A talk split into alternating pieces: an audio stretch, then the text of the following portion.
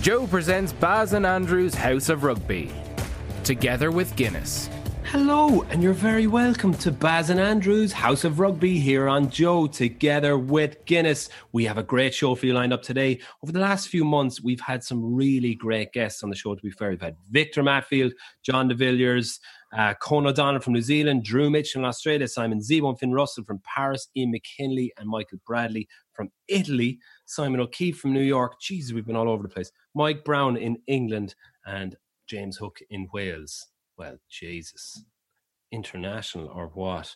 Uh, but this week we're going closer to home because our next guest is about uh, literally 120 meters from me right now, uh, marinating across the road. David Kilcoyne uh, is very excited to come on the show, um, so we can't wait for that in a few minutes. Yeah, we have also got our our favorite penguin. We we don't like to differentiate between uh, our penguins we love them all the same, mm. but we like Sam Brown the best. Mm. Um, I think it's because you're more familiar. Like you might be more, you might like more your your older child a bit more than your youngest because you you're more familiar with them, right? Potentially, but there's also a bit of a novelty with the new one as well. you get a bit fed up with the older one. okay, so maybe after this one, we'll get fed up with Sam. Maybe, maybe. Um, that's the way to keep our penguins on their toes. so explain who explain who Sam was again. So Sam, um, we I, I felt like uh, we we really hit it off with Sam. We did um, we reviewed Leon the week when Sam was on, uh, and we were talking like we were an authority on movies. Mm-hmm. And then afterwards, um, Sam revealed to us that he's a documentary uh, filmmaker, and which was embarrassing from our point of view. Uh, so we might get him to review our our last few weeks' reviews which would be mm. interesting to hear um, if if there's anything credible in anything that we've said, and also he'd be able to tell us a little bit because we're coming out of that lockdown stage now, where the end is in sight. You might only get another couple of weeks like binging on TV and, and kind of just yeah. drinking it in and doing doing what you do best. Barry, someone uh, drew my attention to that at the weekend actually. Uh, Barry was like, you know what? It's so reassuring to have someone when we're going into lockdown. Barry was like, I've got this. Hold my beer. so, uh, so a couple more weeks, we'll just get a bit of direction from Sam. On yeah, that. He's also his his wife is due uh, a baby this week, so I mm. texted him last night to request maybe a home birth live on the show. to speed it up. So stay tuned, folks. could be a first. It's an exclusive. Yeah. He said he'd see what he could do anyway. Um, deadly stuff. Sure, we'll get we'll get Sam on later on. We'll get Killer on in a few minutes. Uh, but uh, obviously, each week our show is going out on YouTube, and we now have over 800 subscribers. Thank you very much for that. So keep those coming to keep spreading the word, Penguins. Um, but finally, we have some rugby to talk about. Finally, New Zealand as a country have nailed the handling of uh, the COVID 19 crisis. And on Saturday, they declared that they had gone 22 days without any confirmed cases. And then to celebrate that, they had a stadium packed to the rafters for the first of the Super Rugby uh, Aotearoa threw myself into uh, game. I, I think it's hard to say that without going full Maori. Aotearoa. yeah, and, and, it's another one of those words. Like so, obviously we both mispronounced that again, but we're getting a lot more familiar with it. Um, and any other podcast would have presented themselves as experts in uh, Aotearoa or whatever you call it, but not us. We're Zero. honest. Zero effort gone into it.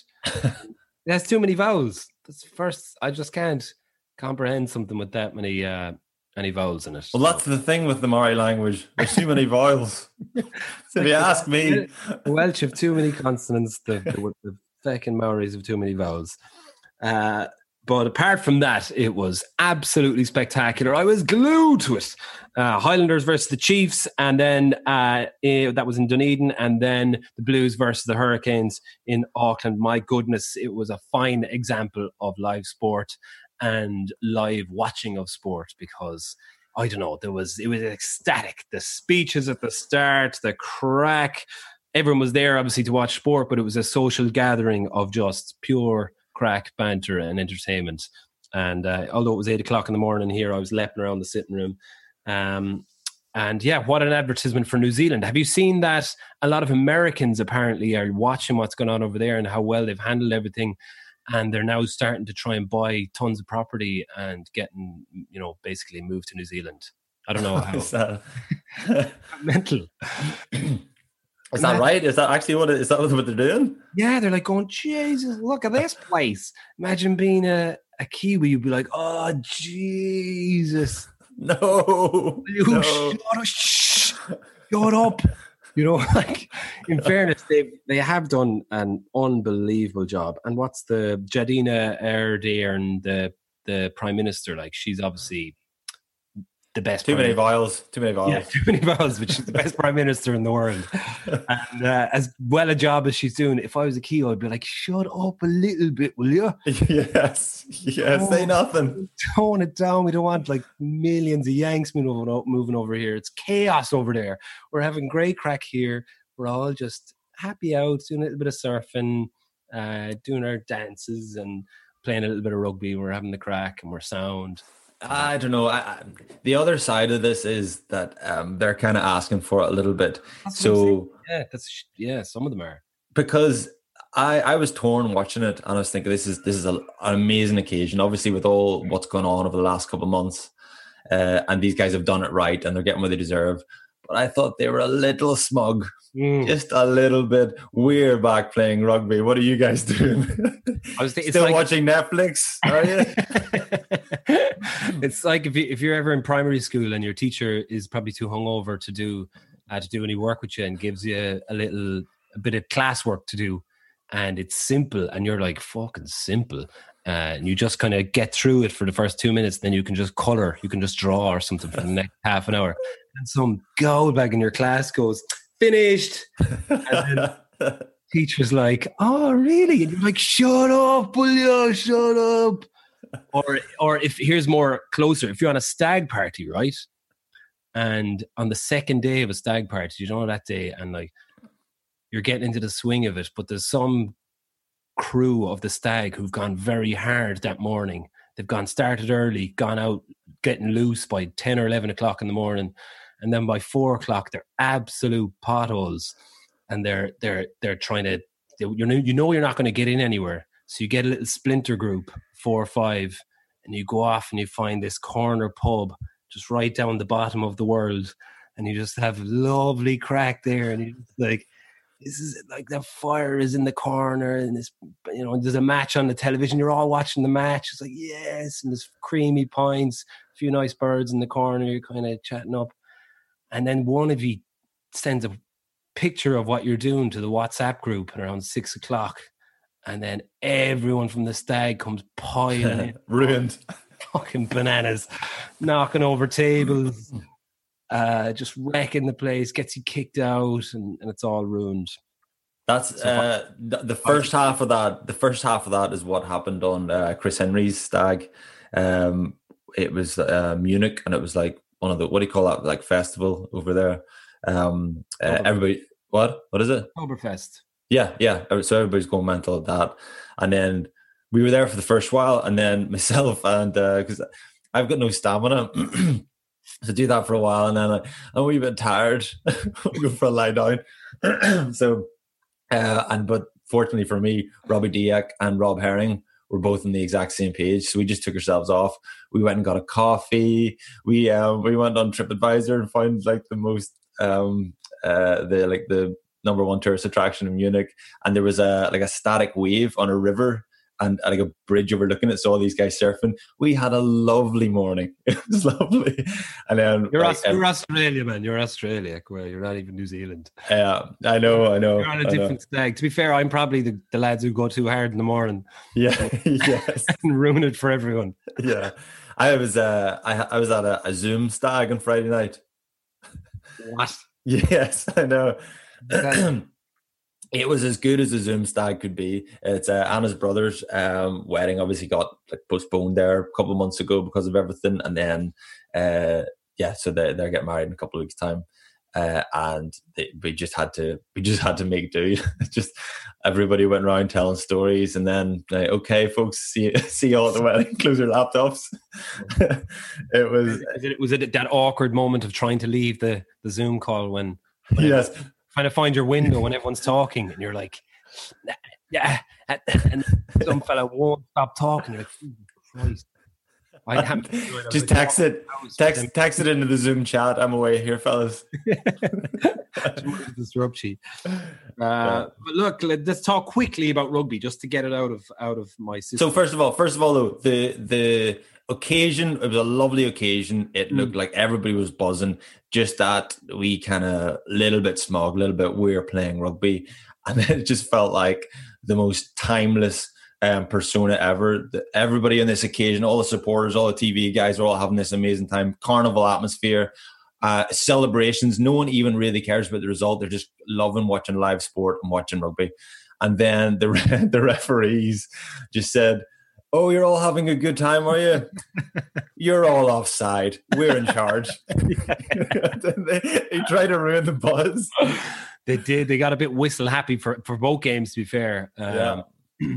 although I, I wasn't too bothered because it look they had made some law changes and they needed to stamp down early and it was offsides and it was entry at the rock that they were that they were stamping down on and that made the defenses less in your face and it made the rocks a little bit more no one was really taking the piss at the rocks. so it was just like fast ball um, and they didn't use the VM or what's it called the the TMO the VPL they didn't use the TMO at all it, maybe did they? I don't remember. Oh no, they didn't because um, there was that there was the one try by Lienert-Brown, was it? Can't remember. And uh, Brown passed it.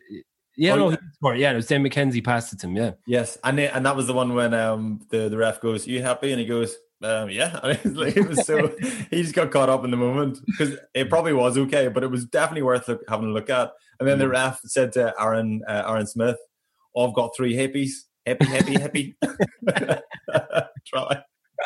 Even Lienert-Brown, when he was putting the ball down, was like, "Yes, yeah." Um, surely that wasn't a wasn't a try, but uh, look, I'm as you said. It, I don't know. The Super Rugby always has that vibe to it that it's not too much about who wins the game. It's more about how good this game can be. Um, and watching these two games the weekend, do you reckon there's much we can learn about learn from their presentation of rugby and how it's played? I know this is a conversation that's been going on for years, but I suppose it's more highlighted now when we've had a break and to see how well they do it, especially when it's just New Zealand teams and how entertaining and cool and the amount of young people at these games, like teenagers on the piss, having the crack and, uh, you know, a bit of a party atmosphere. Um, whereas, I don't know, here, provincial games, there seems to be a lack of that kind of buzz.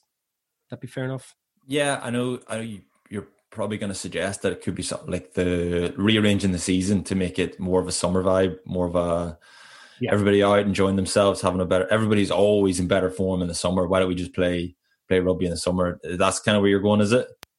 That is my first option, but outside of that, then I suppose it's making the big games as big as possible. So, like this argument that's been going on for a while about Leinster versus Munster, especially at Christmas when um, the teams are picked uh, when most of their teams are having arrests and we don't get to see the best players in the in the country play and even the time of year they're played sometimes doesn't lend itself to a very fast exciting game of rugby um, so why not put them in a time of year when there's going to be all the players available and it's more of a you know if there's a little bit more sunshine uh, and get the crowds out enjoying dry rugby with a bit of an atmosphere party season yeah, um, yeah, yeah, there's something there. But I think uh, I think our tendency is always to say, uh, "What are they doing that we could be doing better?" Um, and there was an element of, of the weekend, especially the the game, the Blues game. They sold out Eden Park. Like they haven't sold out Eden Park for a Blues game since 2003, apparently. Mm. and and there was there was something noticeably different about that that Super Rugby game. It was so much more compelling. Obviously, the the occasion added massively to it, but there was almost like a European Cup level of intensity, mm. which hmm. added as well. So, as much as we're saying, um, what can we learn from them? It's accident, not accidentally, but just coincidentally, they've got a massive crowd. Everybody's like really excited, really buzzing, and there's a level of intensity at that game, and then add to that then it's you know higher standard really than there is in Europe. But the intensity added to it, I thought, and that's a European thing though. That's mm. an Irish thing, actually, especially yeah. an Irish thing, really, in European rugby. Fair enough. Yeah, you're you're right. It it is uh, the occasion. The fact that it hasn't been there hasn't been a game in the world for three months definitely lend itself to the crowd and the atmosphere. Um, so a little bit about yeah, we have the intensity here. Uh, I suppose it's the getting the right uh, games that we can highlight how good it is over here, especially the provincial games. And look, we'll see them in in August when the uh, when those games kick off in the Aviva. Obviously, they'll be behind closed doors, but it'll be great to see all the best players in Ireland going head to head. Um, but the rugby, some of the rugby at the weekend, as you said, probably the Blues and the Hurricanes, my favourite. Um, and just even this having all those players in the pitch like Barrett, Perenara, Coles, uh, Ioane, and then the sideline, Umaga, Carter, uh, Carlos Spencer, McDonald, all these superstars that are just like carrying water bottles and stuff. It just oh, massively lended itself to the occasion. Um, outstanding player, Rieko Ioane. Too many vials. um, now, hot take on this. I said this before the World Cup. I think New Zealand struggled in the World Cup because they haven't replaced Conrad Smith and um, uh, Nonu, Ma'a Nonu, uh, since they both left New Zealand rugby. They haven't really gotten a 12 13 that have, I don't know, been as massive a threat. Sonny Bill obviously has his moments, as does Goodhue. Um, and as does who else in the centre for them? Lienert-Brown uh, or Crotty. But in the World Cup, they didn't really stand out, didn't really shine. And if I was going up against them personally, I'd be like, yeah, I can, I could manage all of them. If I was playing, I would, I would be confident that any Irish thirteen could manage them. Whereas starting Rieko Ioane in thirteen was he was lethal, and it's like, ah, this is the game changer for New Zealand. Um, yeah, but he he's been lethal. He probably took a bit of a dip maybe after the Lions, did he? But um, he's been pretty lethal on the wing the whole time as well. Mm. Um, which just having someone in thirteen that can create space for for everyone out wide, which they've they've been lacking. And it's not usually you could stick a, thir- and a winger in thirteen, and uh, he'll get that, but. Yeah. His in, his in and away and his ability to fix defenders at the weekend, get his hands free and, and offload was spectacular. And he's just so quick, man. Yeah, yeah, it looks powerful, doesn't he? Just when he takes off. Yeah. Um, yeah, yeah. He's uh, New Zealand. New Zealand. I think they can do what they want. Like I know you're saying about um, not replacing those guys in the center, but there's there's plenty of talent there as well. Um, uh, New, New Zealand can do what they want, I'd say, and they'll they'll be grand. They'll replace those guys, no problem. Mm. Um, uh, McKenzie, I thought was was was very good uh, for the Chiefs. He's one. He's one that gets the crowd behind him because he's he's the he's this he's the little guy, and mm. I think the little guy always gets a little bit more support. It's nice to see a little guy, you know, Shane Williams, or yeah. um, and he was he was pretty pretty class the weekend as well, wasn't he? Oh, brilliant, man. He hasn't played in a long time either, but yeah, like created two tries, got a drop goal. Um, and you thought he kind of had it until Bryn um, Gatland. what a perfect way to finish that game! Like mm. you couldn't have asked for more entertainment uh, when the coach he bent it. He bent the like the drop goal like. So he almost like read the way the, the guy was coming to charge it down. Yeah. And he reshaped yeah. it to bend around him. Yeah. God, I was so yeah. shy to drop goals. I'm just so impressed when anyone can do that. Did you ever take one? I took one of my first ever under 21 international against Scotland and I hit the corner flag. That was the oh. Only ever time I took one. Um, so, did you? Never once. Not surprised for some reason. anyway, any other rugby news? Uh, talking Ireland players taking a 20% cut in pay. Uh, obviously, that's been since the kind of mid COVID uh, disaster. But the statement for the Irish rugby players uh, Association is that we're very disappointed to see recent media reports about proposed player salary cuts. We're very early phase of discussions with the RFU to establish fully the current and long term financial position of the union. And only then can the players fully consider uh, any proposal. Rugby Players Ireland will not be commenting further uh, at this time. So, a little bit of a shame that, um, by contrast, all the positive stuff coming out of New Zealand, and then there's, you know, an argument over pay in Ireland. It's a little bit of a shame. It is, yeah. Uh, I don't know if the RFU have responded to that in any way, but um, yeah, it is. Look, there's hopefully we'll have more more positive news when everyone gets back to training because that's starting next week, right? Uh, players are back, start focusing on the games, and as you said, yeah, just get us back to normal.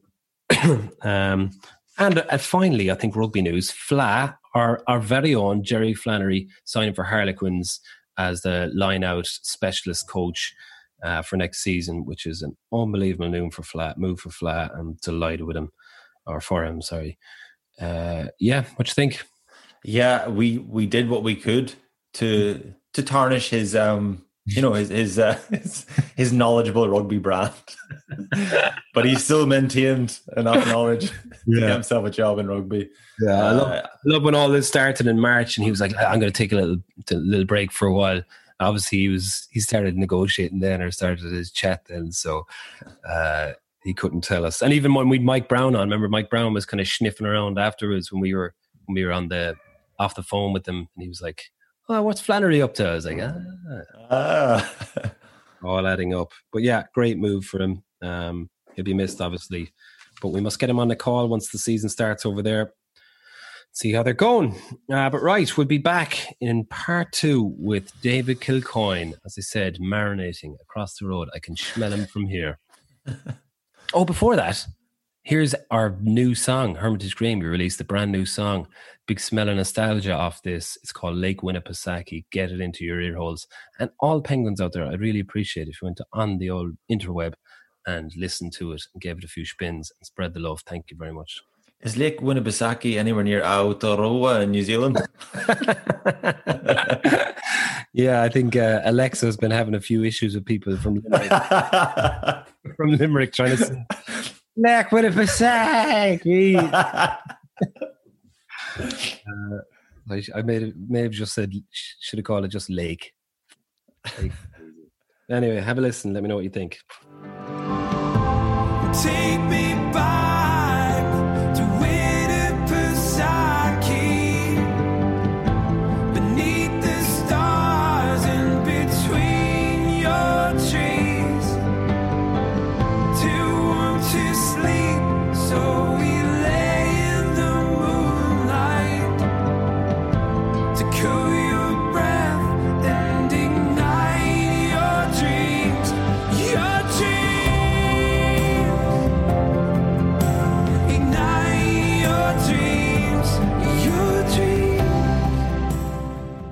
Welcome to the show, David Kilcoyne. Killer, how are you? How has lockdown been treating you?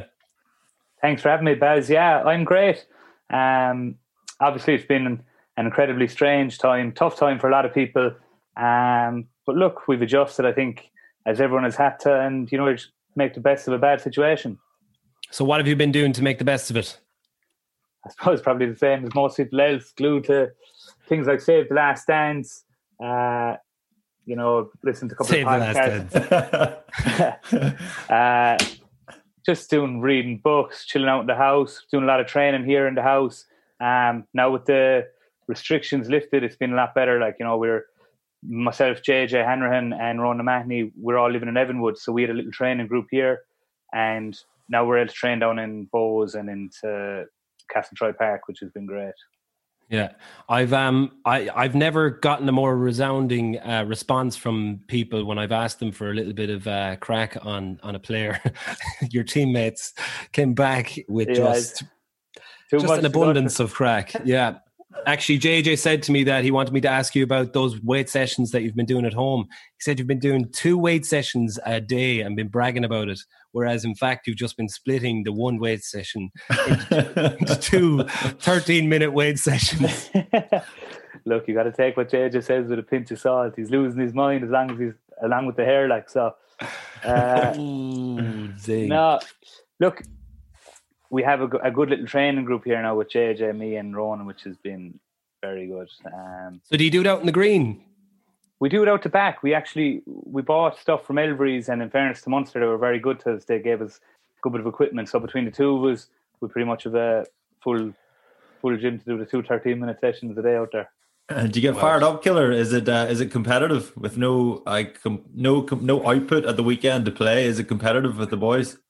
It actually, I'll tell you what, Primby, uh, Ronan O'Mahony, who retired uh, la- or two years ago now with his ankle, um, he's got mad into the CrossFit. You've done a couple of sessions with him, Baz, and he's been Yeah, kind of freak. yeah, he's like he's turned into an absolute monster. He's probably in better shape now than he's ever been. Um, and he's been doing a couple of sessions with us, Joe, trying to keep it, uh, mix it up with a couple of CrossFit things. And uh, from that point of view, it has been competitive. So it is, it's something, um, you know, you don't have the game at the weekend, so you need something. So Ron Mahoney is our, our go to now at the moment. Yeah, and you're back to training next Monday. So how are you feeling going into it? Are you are you feeling very fit, feeling kind of fresh, uh, feeling strong? Yeah, the body is feeling great actually. Um, I picked up a shoulder injury against England, um, and you know, I suppose taking the positives out of it. You know, I've had this time to to get it right. Um, you know, that's the way you got to look at it. Obviously, you want to be playing every week, but uh, you know, I got an injection in my shoulder. Uh, I wasn't able to do it initially over the whole COVID thing. They weren't taking appointments in the in the regional. When things started to free up a bit, uh, I was able to get that and settle it down. So yeah, body's raring to go and can't wait to meet all the lads on Monday and get back into it. And do you know what your plan is for the week? Is it uh, is it back to preseason training, kind of as you know, as disgusting as I remember it? Is it that kind of stuff? Yeah, I presume it's going to be day one Bronco test, and we go from there. I was telling you about that yesterday. Yeah, so nothing much has changed. You know, it's got, I think four weeks on, one week off, ho- hopefully three weeks on, and then again at the end of the at the end of that. So Wow, that is an intense fucking seven weeks, isn't it? Um, so I suppose you can start with with a regular preseason then, because it is normally that long. So it's um it's good to to kind of ease your way into. Because I, I heard a lot of people in New Zealand kind of w- wondering whether the players would have had enough contact, had enough, uh, you know, time, yeah, in contact basically before going into what was a pretty intense weekend. Whereas you'll have plenty of time to to work up to that. Yeah, we will. Look, we we're on our three weeks essentially holidays now, but we were before we broke up. Uh, we were some of the forwards and the backs uh, were giving out tackle shields, like the front rows were giving the low ones and stuff to do con- mimic contact as best you could at home. So I'm living with uh, my housemate here, Ronan Butler. So I had him holding the pad where I'd say people were looking at us like two lunatics hitting the oak. But Uh, and come here, the season itself that we've just uh, moved on from kind of stop start for you. You've never really had an injury, um, but um, that was your first one coming out of the World Cup. Uh, so that must have been a bit frustrating. But take me back to before the World Cup. You were probably one of the most informed players going into the to the World Cup from the warm up games. Um, the World Cup itself, then was that was that a frustrating uh, time for you? Um, I mean, it must have been enjoyable as well, but was it frustrating? yeah, look, uh, I think every rugby player um, targets the World Cup. You know, it's once every four years. Uh, so it obviously, you know, you set out your goals at the start of the year, short term, medium, long term, and uh, going to the World Cup, and uh, you know, obviously trying to win the World Cup was my goal. Uh, so going in there, I felt in in in great form and great nick, and you know, you get there then, and um, obviously I really enjoyed the tournament. Uh, I was happy, you know, with my contributions, I suppose. But you you ultimately want to be playing um, more and more. Um, you know, we didn't get the results, uh, didn't go our way. So you know, it was a very frustrating tournament. Um, but then I suppose you get back into Six Nations, and then it's blown up over COVID. So it's tough enough to keep that momentum going. But um, you know, we're into pre-season, big long pre-season now, and hopefully we finish off this Six Nations, which I think is vitally important because I really think we have a great crack, great chance of it. Killer, was there um, was there a review period, or did they did they go around the players and get some feedback on a few thoughts about the way like the, um, the way the plan was put together, or anything? Was there anything kind of identified? Because like if if the team don't do it internally, then they just leave it to external journalists who really don't have a clue what's going on. So the same thing happened in 2007, and then everybody's speculating, but the guys who know, um, is there was there anything done like that after the World Cup? Yeah, um, hundred percent. You know, uh, I think Faz, you know, he's been there, done it all. You know, league and and union, and um, you know, he understands the game so well. You know, we we brought it in, we talked it out, um, long. We really talked it out, uh, and then came up with a couple of solutions and tried to to ride him for the Six Nations. And I, I think we were really um, starting to find our feet. You know, uh, I think we started well. You know, the England game um, wasn't our best performance, but um, I thought we were on an upward trajectory. And uh, unfortunately, the COVID broke, and you know, it, it, it stifled things. Um, but we did a, a big internal review, Trimby. It's funny how it's um it's always small things. It's never like the bit we got this all massively wrong. It's just I'm thinking like so World Cup 2007 and then World Cup 2011 and the the mm. the, the, learnings from uh, 07 was let's keep the players more stimulated, keep them out and about, keep them more in the mix and kind of having more fun, which just effectively meant um, change hotels more often, you know, and something as trivial yeah. as that ended up being a successful World Cup. Yeah, exactly. But it's true, you know, you, you, you can, the World Cup has become, I suppose, such a, a pressure pot now for Ireland to perform in. Um, and when, you know, you don't hit the ground running, you know, that pressure builds and builds. And, um, you know, it's how you probably handle that. And maybe we, we didn't handle that as best we could. Come here, take me back. You mentioned Bohs there a few minutes ago, and you're heading down to to Annacotty to train there, back where it all started, yeah. uh, under under eights, I presume. Yeah, under eights, um, yeah. Uh, our fathers played together. I think you, my dad said you, you've, you've. Uh, Me and your father emceed many a bus for the under twenties over the years. He was. Uh, we we had a very successful uh, twenties team there for two years, and uh, two All Irelands, right? two All Irelands, yeah, and your dad was very quick to jump on the bandwagon. Uh, yeah, every way, every way trip Nicky was in giving the, the team talk. Uh, so yeah, no, it was it was an incredible time. Yeah, your dad. My dad said you you've uh, you stole your nickname off your dad because he's um he was renowned for being an absolute filth bag on the pitch back in the day.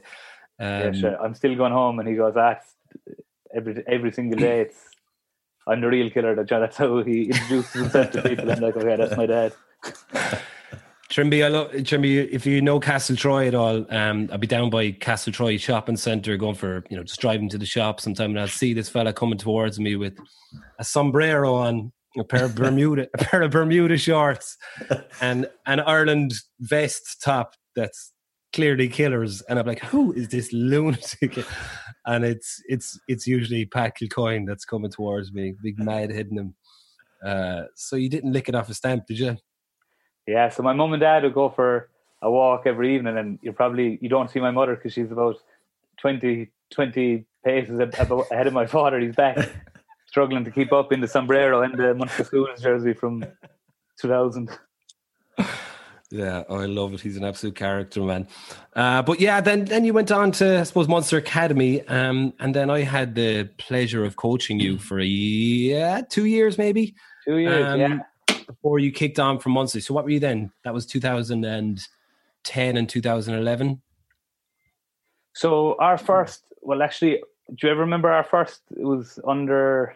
I was with the twenties, and I was calling. I think we were playing Cork Con around I'll give you a funny story before we get into the serious stuff.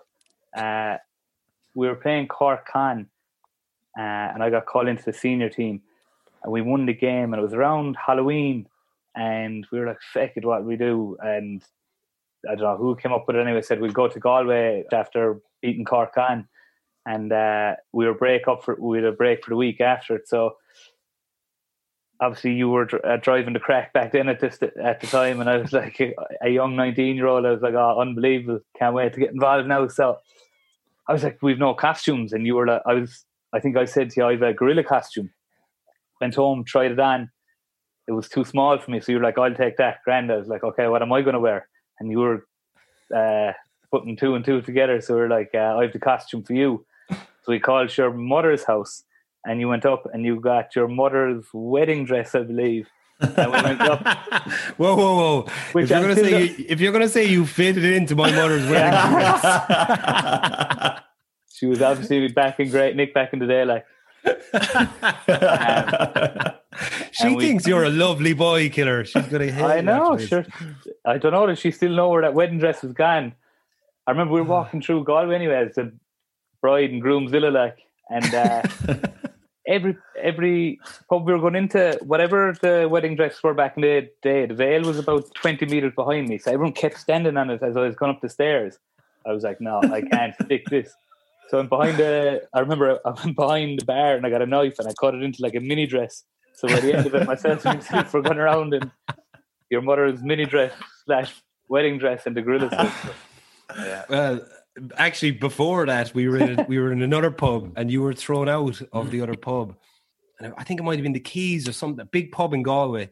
And I was looking across the bar, and I could see you being escorted down the stairs by the bouncers and you had the front of your the wedding dress in your hands like like a bride would and then the two bouncers were behind you holding the back of your your wedding dress i think i was shouting at them don't don't get that dirty don't ruin my they were, yeah obediently like escorting you out while like two bridesmaids holding your wedding dress Oh, yeah. that was phenomenal. Yeah, I remember that very well. I don't think you were even that young, man. I think you were mid twenties back then.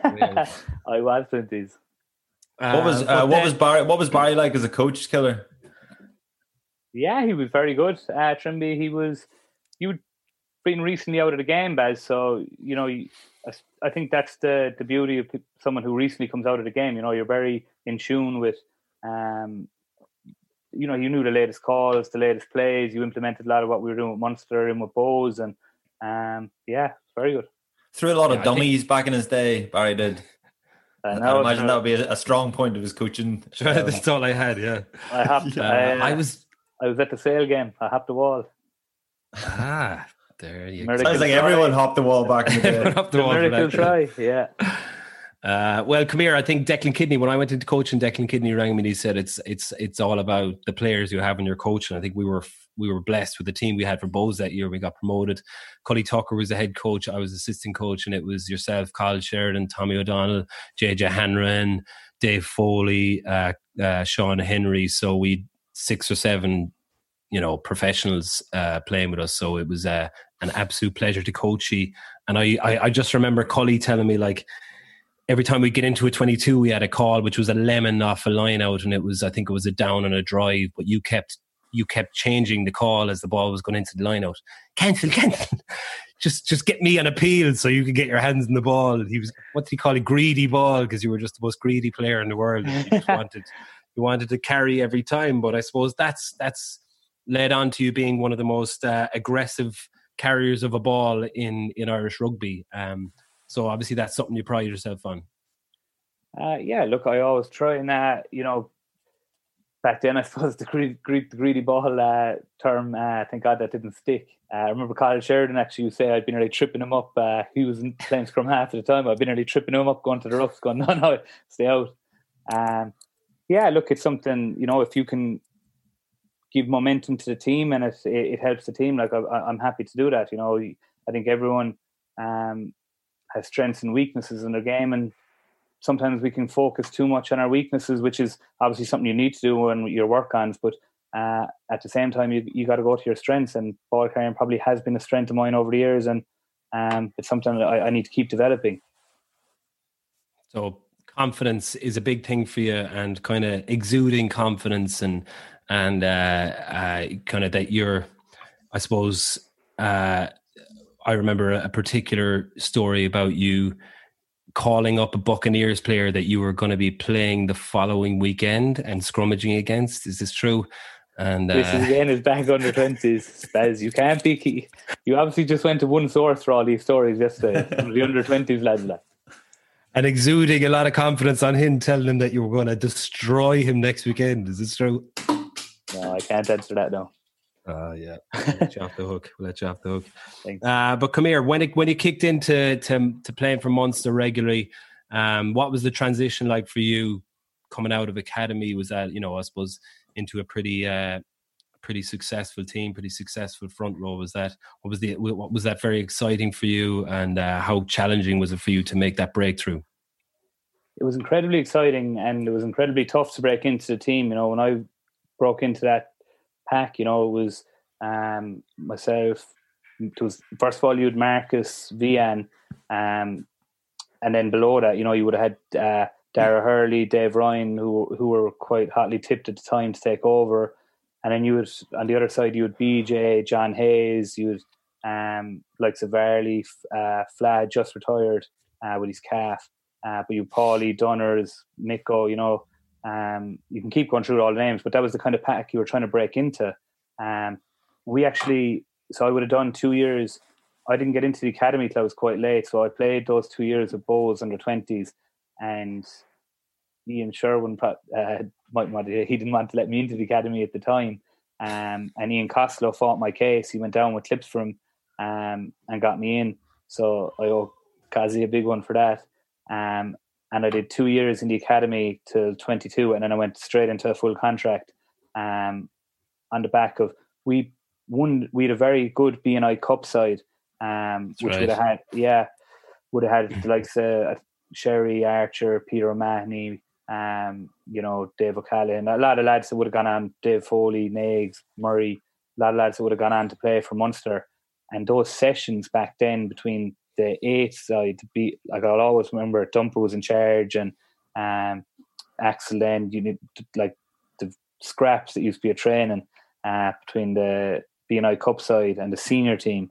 Um, it was just incredibly, um, incredibly, uh, I suppose, tough team to break into, and every uh, session was just uh, very tough. Like you know, you'd really earn your stripes back then to break into the team. So I think that stood to a lot of the, that crop of players going forward. You know, likes of Peter O'Mahony, likes of uh, Murray, um, Sherry Archer, etc. Yeah, were you on the bus that time when Paulie uh, took his teeth out? We've told that story before. When you all strapped yourselves into yes. the back of the bus. Yeah, that was very much a changing of the guard moment, wasn't it? Yeah, I actually think we had that chant going, uh, get the corpse off the bus or something crazy like that. uh, but that was the change of the guard. I think we started calling Paulie the corpse. Yeah, you had a megaphone and signs and everything like you were uh, picketing, basically. Yeah. Um, but yeah, it was. I remember those times. It was it was a it was a pretty uh, special time in Munster, like to have that um that I don't know Once Munster were just sitting back at, it, at a Magners League win in 2011. And yeah, yeah, you know, it was yeah, it was, it was very exciting. It was, you know, place we need to get back to. Yeah, is that how is that kind of compared over the last seven or eight years in terms of competition for places? Is that uh, I know that's very difficult for any team to get to that level, but is uh, has it been any anywhere close to that? Um, I think rugby as a whole has probably changed. You know, like that Munster pack probably didn't change for how many years? You know, maybe five, six years. That pack was the exact same one to eight. Like you know, bar the odd change here and there.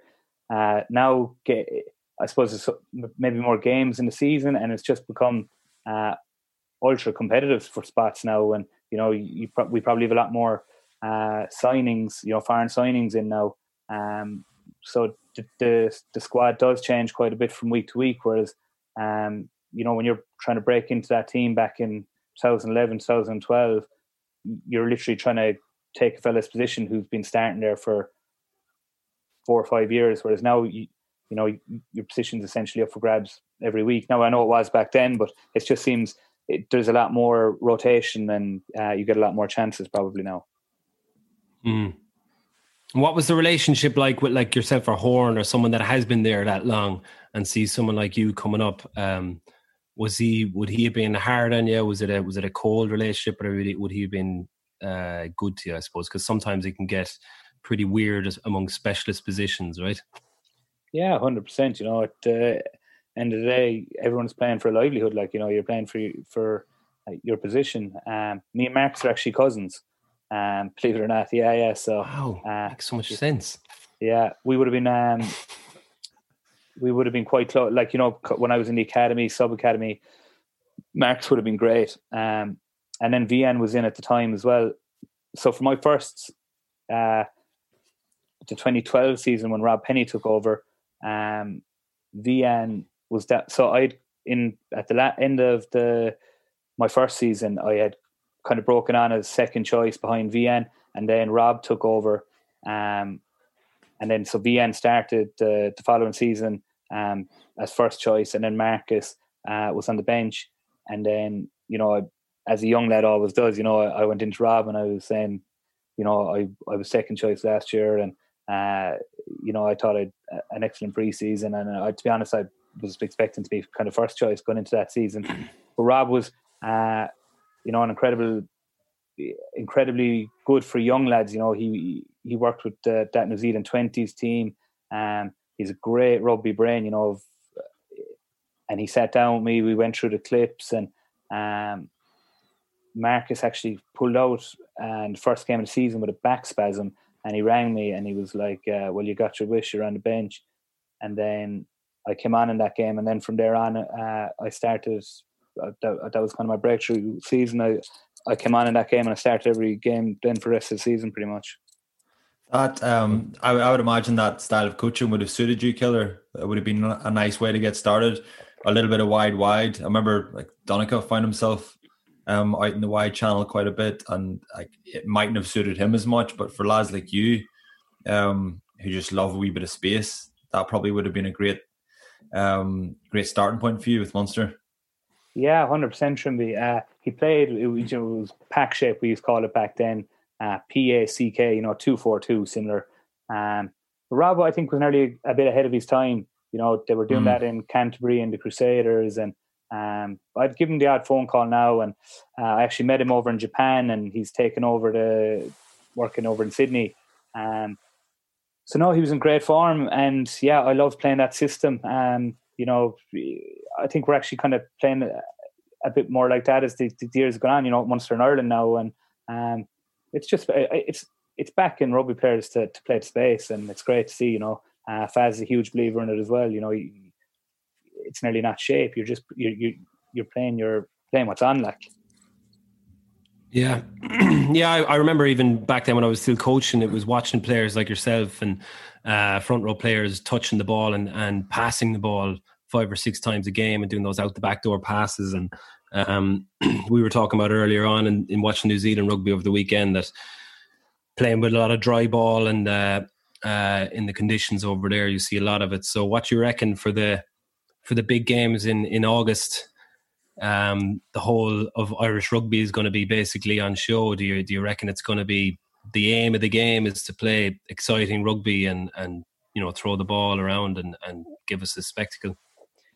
I think it's yeah, it's it's playing you know what's on. You know, Steve Larkham has been incredible for us here at Munster. You know, we probably missed a bit, uh, been at the World Cup and then at the Six Nations.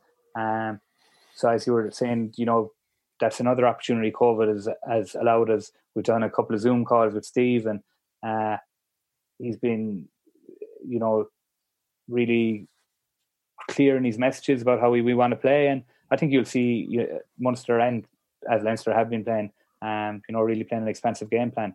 Johann's really backing it, like so. It's it's great.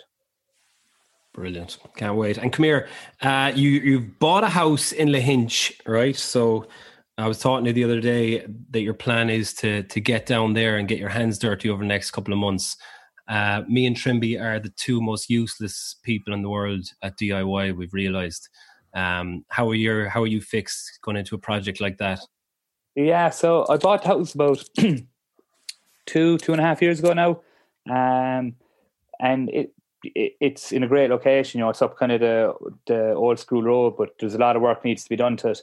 Um, just needs uh, remodernizing. So if the two if the two of you are looking for a bit of part time work, if this podcast goes goes gets low rating gets low ratings after this, uh, I'll have uh, I'll have uh, plenty of work for you to do. But uh, yeah, that's the plan. Myself and my dad are actually going to go direct labour and do it ourselves. Uh, right. Yeah. So you've done this before? No, never. Brilliant. But my dad, my dad has, yeah. So just wing it. Mickey could be getting the call yet. Back to old school training, like Rocky esque preseason training, just lift, lifting blocks and carrying up and down to the beach in Lahinch. Yeah, tops off. Love it. Well, look, if you do, I'll be down there anyway, so I'll drop the head in someday for a look. Uh, look, Killer, we've we've we've been delighted to have you on. We've been waiting for this for ages, so thanks a million, man. We really appreciate it. Thanks a million for having me, lads. Really appreciate it. Big fan of yeah. the show. Legend. Good man, killer. Best of luck with pre-season starting next week, and we can't wait to see you back in the field carrying ball. Thanks a million, lads. Cheers, Cheers Killer. Man. See you See later. Have a good day. COVID 19 or coronavirus is here. By taking a few simple steps, we can slow the virus down and help protect everyone. Wash your hands more often, for at least 20 seconds with soap and water. If you cough or sneeze, use a tissue or cover your mouth with your elbow, then bin the tissue and wash your hands. Avoid touching your eyes, nose, and mouth, and keep surfaces clean. Distance yourself at least two metres, six feet away from other people, especially those who might be unwell. Stop shaking hands or hugging when saying hello or greeting other people. For updated factual information and advice, go to hse.ie or call 1850 24 1850. Protection from coronavirus. It's in our hands. Okay, no classics for you this week, ladies and gentlemen, but instead, we are joined by, as you can see, Sam the Sick Penguin Brown. Last time we spoke to him was early doors in COVID 19. It was about early April. He was our first confirmed penguin uh, with COVID 19. He had just recovered. He had a heavily pregnant missus. Uh, how heavily pregnant is she now, and how are you doing? Uh, I'm grand.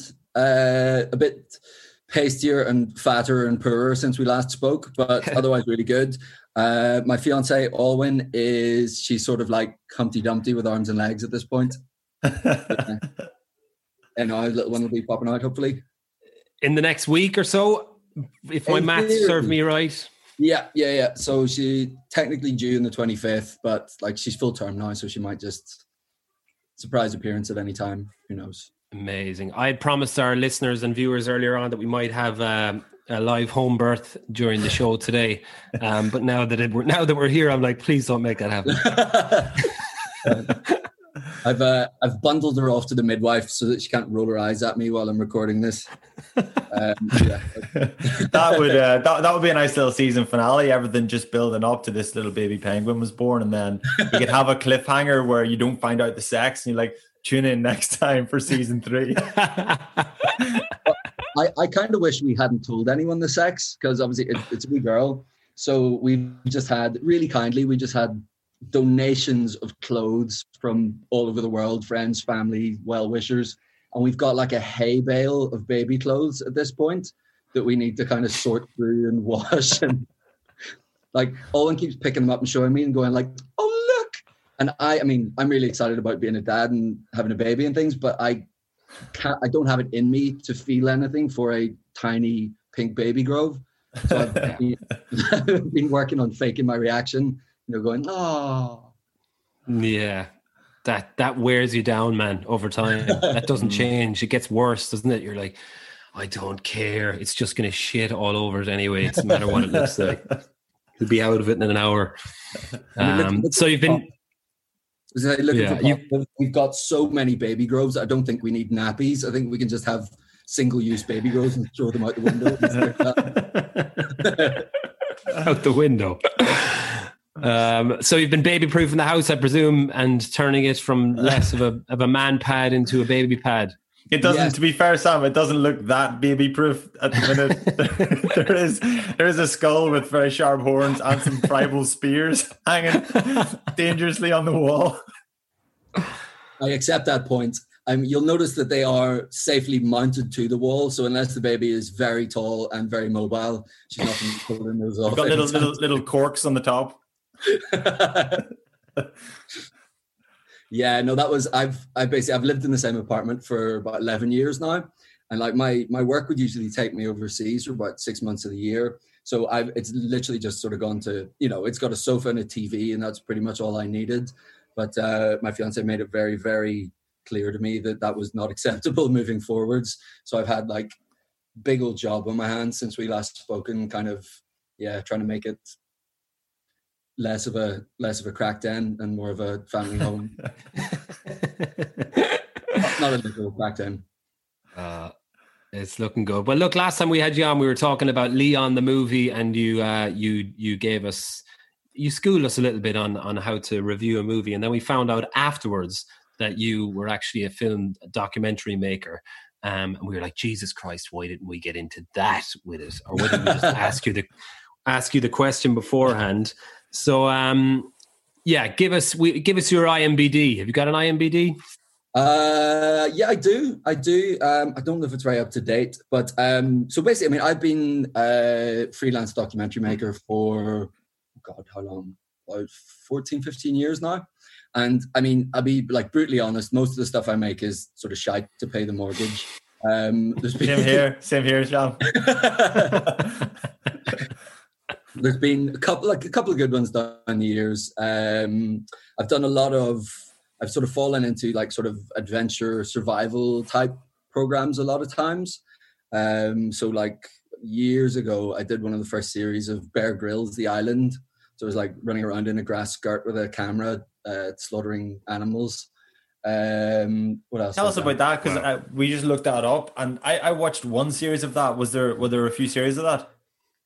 I think I think they're still doing it. They're doing it oh, with really? um, celebrities now um, for like a shorter period of time. We did one of the first ones before they'd done any of the health and safety. So they could they literally put us on an island filled with crocodiles and cliffs and like all kinds of sort of carnivorous flies and things. So yeah. it was it was class. It was forty days and like really really intense. And where very, was it? Uh, just off. It was in the Pacific coast off Panama. So wow. proper like tropical island. Um, it was really cool. Like it was, um, and you know it was a little bit like lockdown. You know, just it was the, the same people every day for forty days, and everyone just sort of s- steadily coming apart at the seams and going a bit doolally.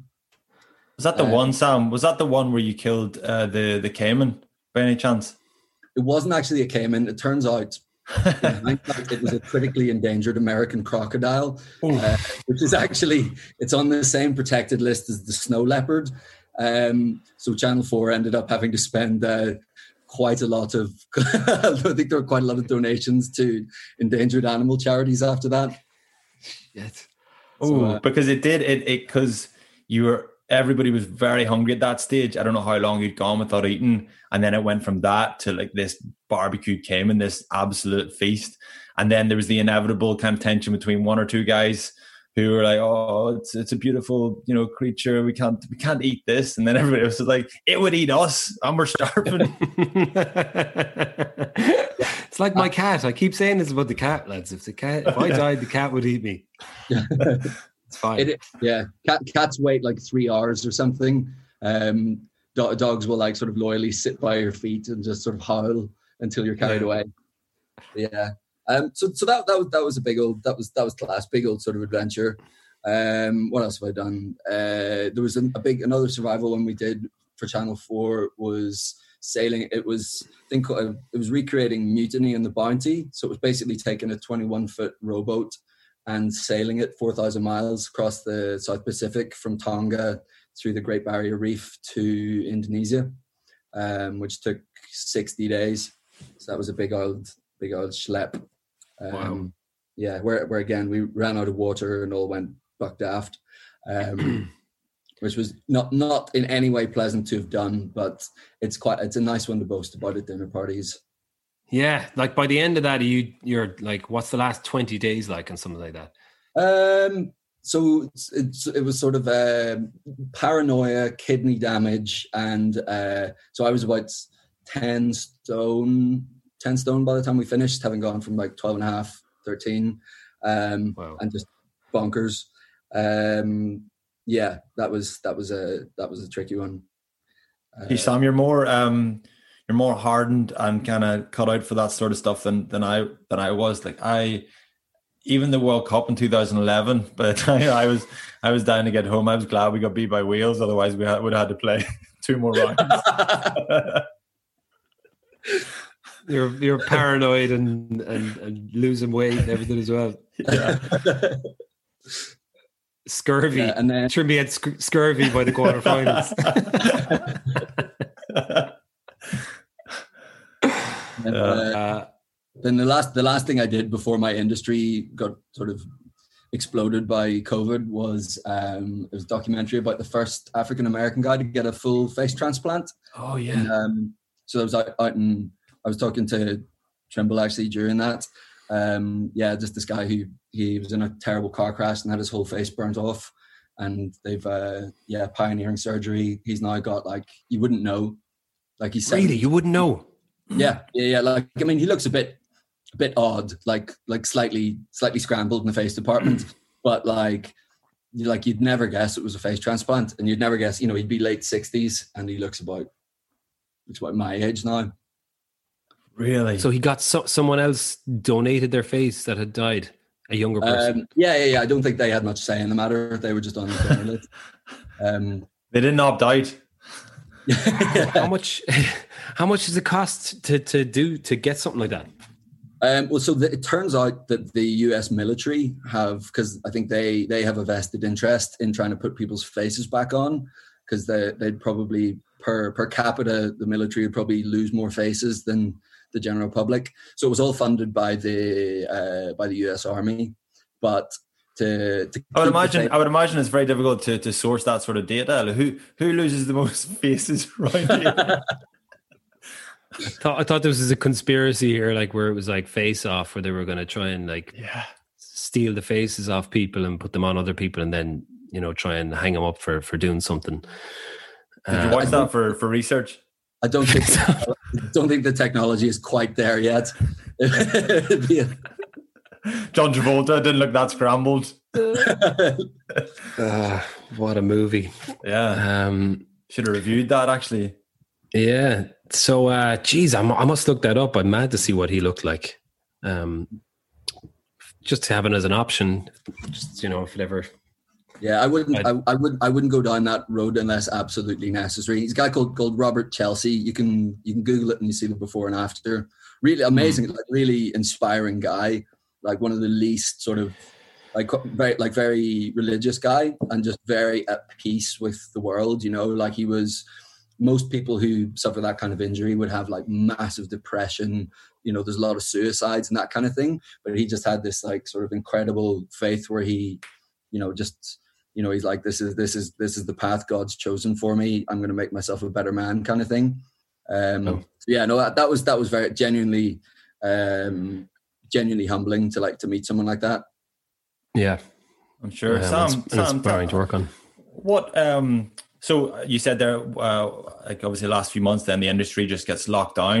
What what way is that looking because they're talking talking about very selfishly they're talking about cin- cinemas opening um pretty soon. Maybe they are in London already, I'm not sure, but um but will there will there be good movies like for the next year obviously like everything's been stalled uh, and what what way is that going to look in the industry? Um i i mean sort of i selfishly i sort of look at my bit the most because you know i've got to pay the mortgage and things and m- mine mine will probably be one of the last bits of the industry to recover i reckon because most of my work's overseas Mm. So it's like visas and quarantines and all that palaver um, is it's like it's dependent on the, the virus going away sufficiently for people to be able to ensure productions kind of thing. I think we're gonna there's gonna be a bit of movie wise, I think there'll be a lot of stuff's being cancelled or sort of mothballed. So I think there is gonna be a bit of a dearth of stuff for a while, um, unfortunately.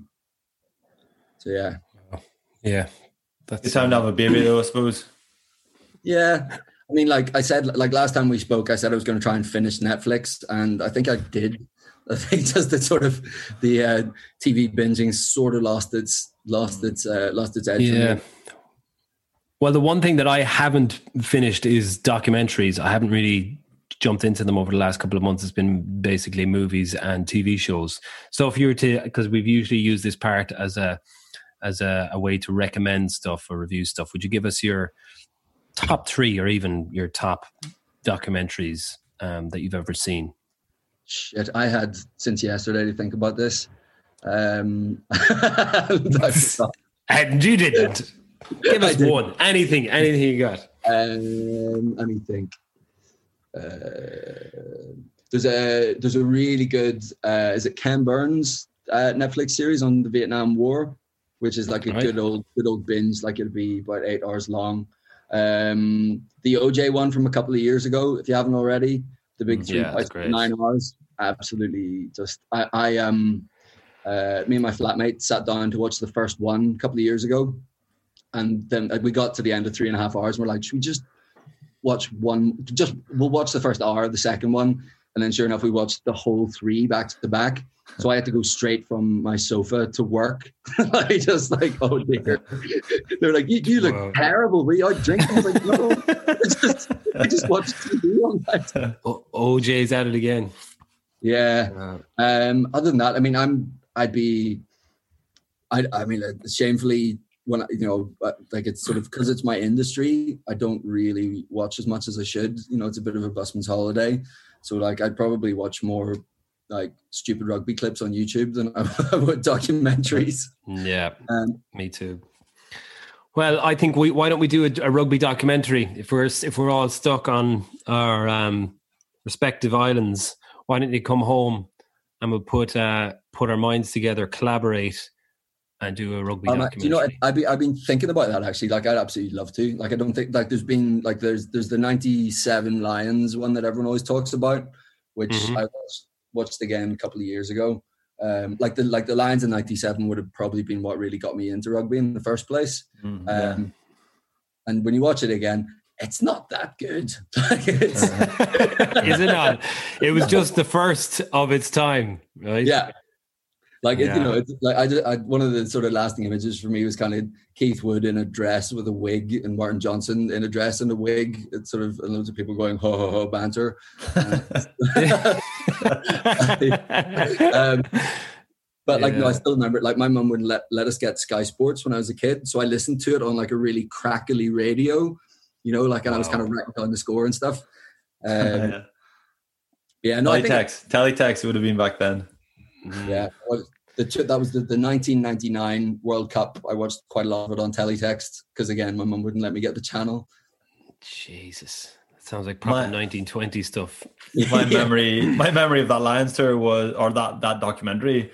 Who was it said uh, one case of a mistaken identity? Do you remember this? They were doing like media training and uh, they're like, you were spotted outside a nightclub the night before a game, and then there's a Scottish player. Well, it wasn't Doddie Weir, was it? One case of mistaken identity. The crowd, everybody erupts, and then like that's the one liner. Yeah. I can't bit- remember. Yeah, that's that's all I remember. That's all I remember. I don't remember the the banter of the men dressed as women. Hilarious. Yeah, do it again, do it again, fellas. Well, I think um, we're we're definitely going to go to South Africa whenever the Lions might kick off, whether if it's next June or next September. They're talking about. Um, so look, let's put it in the in the pipeline. Let's do it, lads. We'll uh, Yeah. and and and get out and make it more about us having the crack and the safari, as opposed to dressing up like women, Yeah, let's, let's not. We're not. Gonna, which is fine. Which is totally fine. uh, we're not going to go anywhere anywhere near any rugby. It's the documentary is going to be called "Living Without the Lions." Yeah. Yeah. So, so Perfect. tune in, tune in next time. Yeah. Sam, um, uh, so we were we're, we're kind of keen to get you on. We're, we're kind of in apology mode, really, just because we were getting on like we're movie critics, right? Hmm. and, and we got you on, and we just talked about uh, your sickness, really. Mm. yeah, which was obviously very current at the time. But um, uh, would you give us a quick review of our reviews? Because we're inclined to think that we haven't a clue what we're talking about, but we hope we're aware of that, and we hope we're not taken too seriously. Are we? Are we getting the right sort of vibe, or um, capturing anything correct with these movie reviews? Well, look, at the end of the day, like movies are they're there to be like consumed and enjoyed, right? Um, you know, they're not made for, you know, snooty film critics to, you know, make like highfalutin comparisons to philosophy and things, you know, and I like I've I I mean I've I've loved everything you've done because we seem to like we're about the same age. So we have the same kind of Mm. like double shot of nostalgia and then just sort of uh, random observations. So I think you nailed Braveheart, for example. Um, I thought that was class. Yeah, yeah. No, no, I'm, I am uh, absolutely. I don't want to sort of, I don't act like uh, you know superior in any way in that respect. You know, because I lo- I love movies not from a you know like you get. I can be boring to watch movies from sometimes because I'll notice like if the continuity is wrong or something. Mm. But generally, that's only if it's not a good movie. You know, like a good movie, whatever it's about, will sweep you up, and you'll just be like, you know, you, it's just escapism, and you just enjoy it. You know. Yeah, So, the last uh, movie, the last movie that I felt that, and as you say, it just sweeps you up. There's something you can't describe with it, uh, was 1917. Um, I went to, to see that at the cinema with a mate of mine, and literally 30 seconds into it, we turned to each other and we were like, "This is class! I'm totally captivated in this."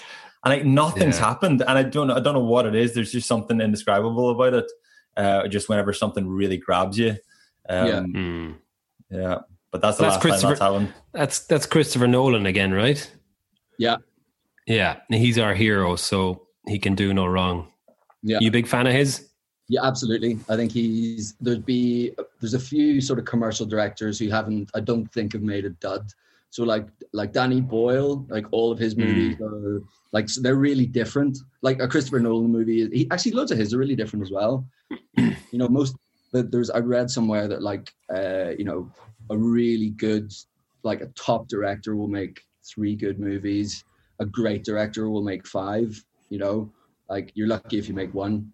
Um, I think Christopher Nolan would be pushing towards five easily, like a couple Hmm. of Batmans, Memento.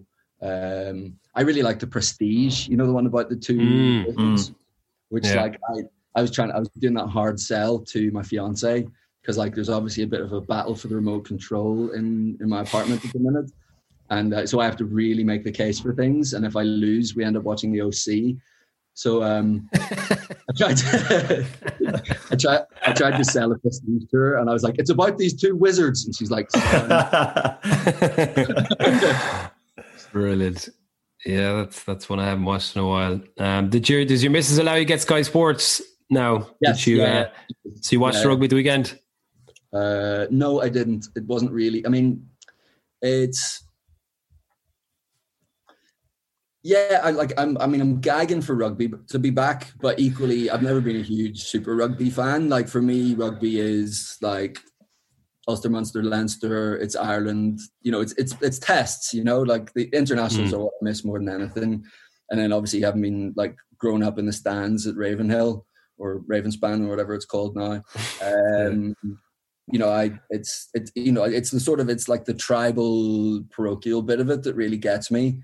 Um, so yeah, I know that, and also I'm I'm sort of squeezing in as much sleep as I possibly can at the minute. So getting up early, getting up at five a.m. for Super Rugby is not really it's not Mm. going to happen. Yeah, Unfortunately, think- you can't might- stockpile sleep, man. So it's just it's not going to work. Uh, the New Zealand the the tournament at the minute in New Zealand though it's I think it's I'm the same as you Sam I find it hard to get into Super Rugby because they changed the parameters the the competition the pool setup everything every year. And then they bring in more teams. And I'm like well I don't I have no uh, affiliation with that or no kind of history or nostalgia or kind of I don't understand you know the background. And then whenever they just go five um, uh, it, it's as close probably to like the New Zealand version of, of Interpros as possible. And there's a way because it's kind of it's ring fenced obviously just the five teams i think i can get into that. I think i can uh, get a bit of a knowledge of a bit of understanding of the background of each team and the rivalries and the kind of the subplots going on i think i can get into that so i hope they don't i hope they just keep it at that and then that means it's more accessible Yeah. then I'm the Yeah. same. I think it's uh it's it's the way forward. Like maybe bring in the Australian teams that might because there is an existing massive rivalry between Australia and New Zealand, but you do get you know the best players in New Zealand playing against each other every week, and you could see it that the crowd are way more buying into that than Yeah. than bringing down maybe South African teams, Argentinian teams, Japanese teams, um, and then they're being on at different times of the day or night where you don't get to see them. So um, I think we lot of can. a lot of the Super Rugby I'd watched, you know, like Australia and South Africa and things, they're like they're franchises rather than teams with any kind of history. Mm. And there's something, Mm. and I guess we'll have to get used to this. See when you're watching a, a match with like an empty stadium or just with a few, like you know, just pockets of fans here and there. There's it's so different. Like it just feels so empty and deflated compared to, you know, when you've got like seventy thousand hostile fans like baying. You know, like the the atmosphere is so much of it. I think. Yeah, I think that's the competition that they've gotten wrong. So yeah, hopefully they get it right. But um, I look like the Irish rugby's are going to be back in August. So even though it's going to be behind closed doors, what you make of that with the uh, what's I don't know if they're going to put in crowd noise or whatever. Um, I'm not sure that would work for rugby, although it's been working in NRL. I, I mean, I can't imagine cr- piped in crowd noise being anything other than weird, like playing sort of feed Yeah. for football on the PlayStation or whatever. But like, I mean, I'm just glad it's back because I mean, it's uh, you know, I didn't realize how much like uh, how much of my brain was consumed by thinking about live rugby, like this sort of this whole last three four months or whatever. It's really like it's forced me to read books and kind of you know pursue new things. It's been been, been awful. Like so, I, I can't wait to get back to the. I can't can't wait to get back to the old ways. Yeah. Me too. Me too. Well, look, what a week, man. We're uh, we might we might get you on, I suppose, next week or two uh, when when the little baby arrives. Yeah. And uh, yeah, give us a little look at our young. This will be our youngest penguin to the Yeah. herd. What's a gr- what's a group of penguins called? I should know this. Uh, I can't remember. A load of them. A load of penguins. Uh, so look, yeah, best of luck to the two of you over the next week. It's uh, very exciting times. We're delighted for you, and uh, yeah, enjoy it. Uh, thanks, guys. Really nice good one. Sam. Thanks a million Well, for coming on, Sam. Appreciate it, buddy. Take it easy. Bye. Okay, Trimby, we probably could have wrapped up with Sam there, but uh, we'll do it now anyway. Uh, sorry about that, Sam. I could, I could have left him on to the end, although we would have felt pressured maybe to give him Penguin of the Week or maybe his his uh, his unborn child. But we instead will will will give it someone who really deserves it this He's- week. So Yeah, I'd say Sam's child, unborn child, is probably a shoe in for Penguin of the Week next week. I Only- was thinking that. Yeah, The only way um, the the child won't get it is if she doesn't um, have birth before two episodes time. So that's and then just Yeah. logistically, they might get it for the first episode of next season. We'll see what happens. the the ball's in her court. Yeah, yeah, yeah. Uh, it's hers to lose.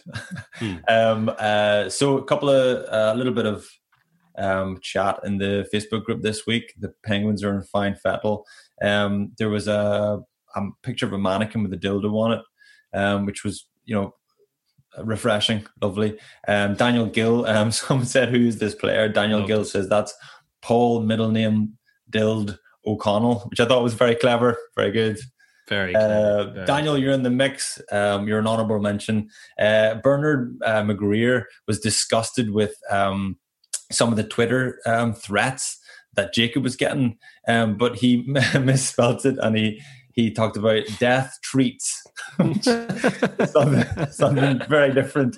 Uh, accidentally, you've made you've put yourself in the running there, Bernard. But uh, Kate McGrath um, off the back of the putting challenge was able to find the link for that. What was the back? What was the backstory to that, um, Barry? she found the link to the actual game that Bart's that Marge Simpson buys Bart um, in the Simpsons episode where Bart uh, steals um, a computer game from the from, that he want. I can't remember that the computer game that he wanted to have, but he tried to steal it.